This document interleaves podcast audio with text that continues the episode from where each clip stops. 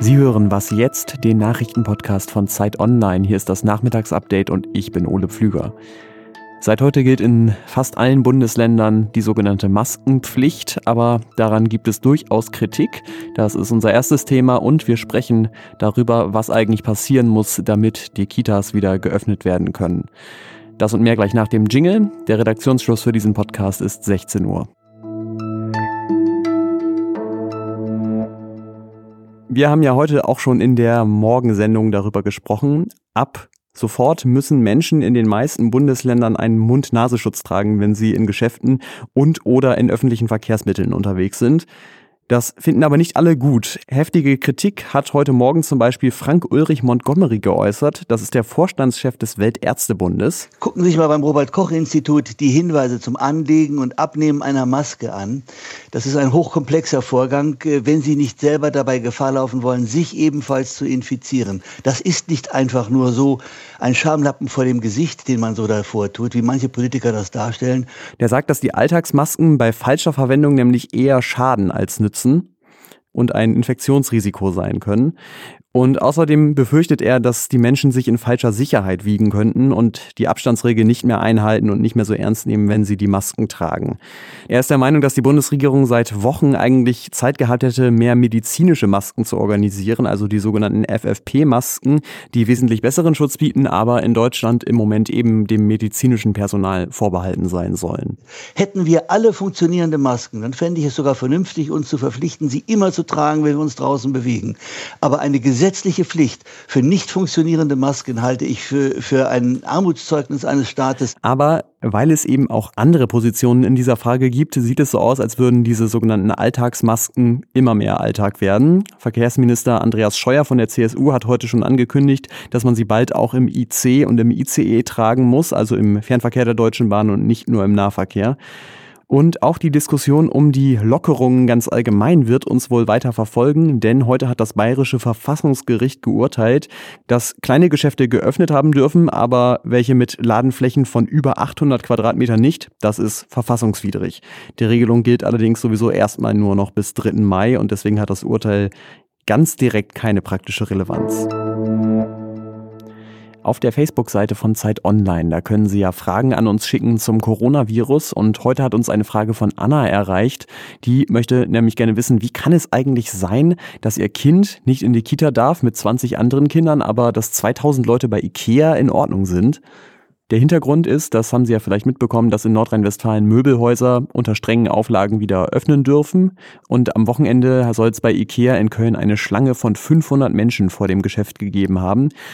Warum das jetzt alles so ist, das muss man wahrscheinlich am ehesten die Landesregierung fragen. Und auch die Frage nach den Kita-Öffnungen können wir natürlich nicht so gut beantworten wie die Politikerinnen und Politiker, die das dann am Ende entscheiden müssen. Und da habe ich jetzt mal ein paar Zitate zum Stand zusammengesucht. Den Anfang macht die Ministerpräsidentin von Mecklenburg-Vorpommern, das ist Manuela Schwesig, und der Familienminister von Nordrhein-Westfalen, Joachim Stamp. Ein Dilemma für die Politik ist, dass wir Experten haben, die sagen, Kita-Öffnung geht, problemlos. Andere sagen wieder, das ist ganz, ganz gefährlich. Wir haben einige, die uns quasi Mord vorwerfen, wenn wir sagen, wir wollen öffnen, weil wir Menschen, vulnerable Menschen gefährden. Und es gibt andere, die uns vorwerfen, wir sind verantwortlich, wenn Kinder in Familien zu Schaden kommen, weil die Kitas nicht geöffnet sind. Also durchaus eine schwierige Entscheidung für die Politik, das sagen beide. Und deswegen hat Schwesig auch sehr deutlich eine Ansage aus Berlin gefordert. Und deswegen haben wir die Bundeskanzlerin gebeten, zum 30.04.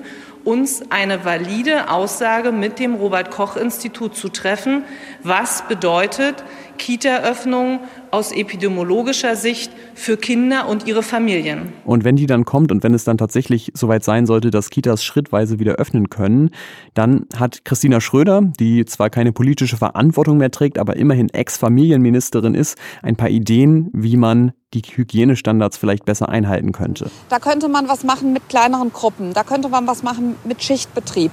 Man könnte Bürgerhäuser oder Gemeindeseele nutzen, man könnte Buftis oder FSJler einbeziehen, man könnte Kindergärten in Wanderkindergärten umwandeln. Ich sage nicht, dass das alles die Lösung ist, aber ich sage, dass das alles Punkte sind, wie wenigstens ein bisschen was gehen könnte. Tja, aber wenn es bei Ikea weiterhin so zugeht, dann haben vielleicht bald auch die Möbelhäuser wieder zu und dafür aber die Kitas auf. Wenn Sie auch eine Frage an uns haben, dann können Sie die uns gerne bei Facebook stellen auf der Seite von Zeit Online. Da ist ganz oben so ein Bild angepinnt mit dem Logo von Was jetzt. Da können Sie das unterschreiben. So, und jetzt kommt noch der Sportteil, obwohl natürlich außer Schach eigentlich gerade gar kein Profisport mehr stattfindet. Und fast überall hat man die Saison auch abgebrochen. Nur die Fußball-Bundesliga der Männer in Deutschland, die will möglichst schnell wieder spielen, wenn auch ohne Zuschauer. Das ist zumindest die gängige Erzählung. Das stimmt aber nicht so ganz. Heute hat zum Beispiel auch die Formel 1 angekündigt, dass man am 1. Juli-Wochenende die Saison beginnen will mit Rennen in Spielberg in Österreich. Und auch die englische Premier League will weitermachen und zwar schon im Juni. Am Freitag wollen die Clubs da verhandeln. Und auch die Basketball-Bundesliga der Männer kämpft noch gegen den Saisonabbruch. Seit 12 Uhr verhandeln die Clubs miteinander. Geeinigt hat man sich da noch nicht. Kein Wunder, denn es gibt einige, die wollen unbedingt weiterspielen und andere auf gar keinen Fall. Deswegen kann es jetzt sein, dass es eine Restsaison der Willigen geben wird. Und noch eine kurze Meldung. Heute hat der Petersberger Klimadialog angefangen. Das ist eine Konferenz, bei der sich Politikerinnen und Politiker aus vielen Ländern über Ideen zum Klimaschutz austauschen. Ähm, und heute hat Bundesumweltministerin Svenja Schulze die Konferenz eröffnet. Ich möchte, dass wir den anstehenden Neustart mit einem Update für unsere Volkswirtschaft verbinden. Ein Update das unsere Volkswirtschaften moderner und klimaverträglicher macht und so eben auch Jobs sichert und Jobs schafft. Und morgen Nachmittag sprechen dann die richtig Mächtigen. Kanzlerin Angela Merkel hat sich angekündigt und auch der UN-Generalsekretär. Und über den Klimadialog sprechen wir schon morgen früh bei Was jetzt. Was noch? Ich habe Ihnen an dieser Stelle ja schon mal Beethoven gegen den Corona Blues vorgespielt und das will ich heute nochmal machen. Letztes Mal gab es ja nur Klaviermusik. Heute kommt auch noch ein Cello dazu und zwar in der Cellosonate Nummer 3 in A-Dur. Aber weil wir natürlich eine kurze Sendung sind, gibt's auch hier wieder nur die ersten 30 Sekunden. Trotzdem gutes Entspannen.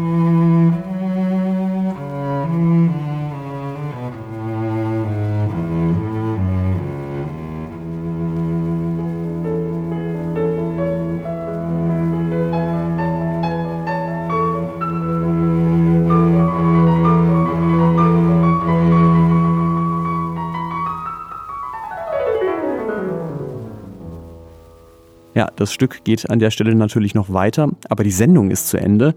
Morgen früh meldet sich Fabian Scheler wieder. Die Themen habe ich ja schon angerissen. Wir freuen uns über Ihre Mails an wasjetzt.zeit.de. Ich bin Ole Pflüger. Bis dann.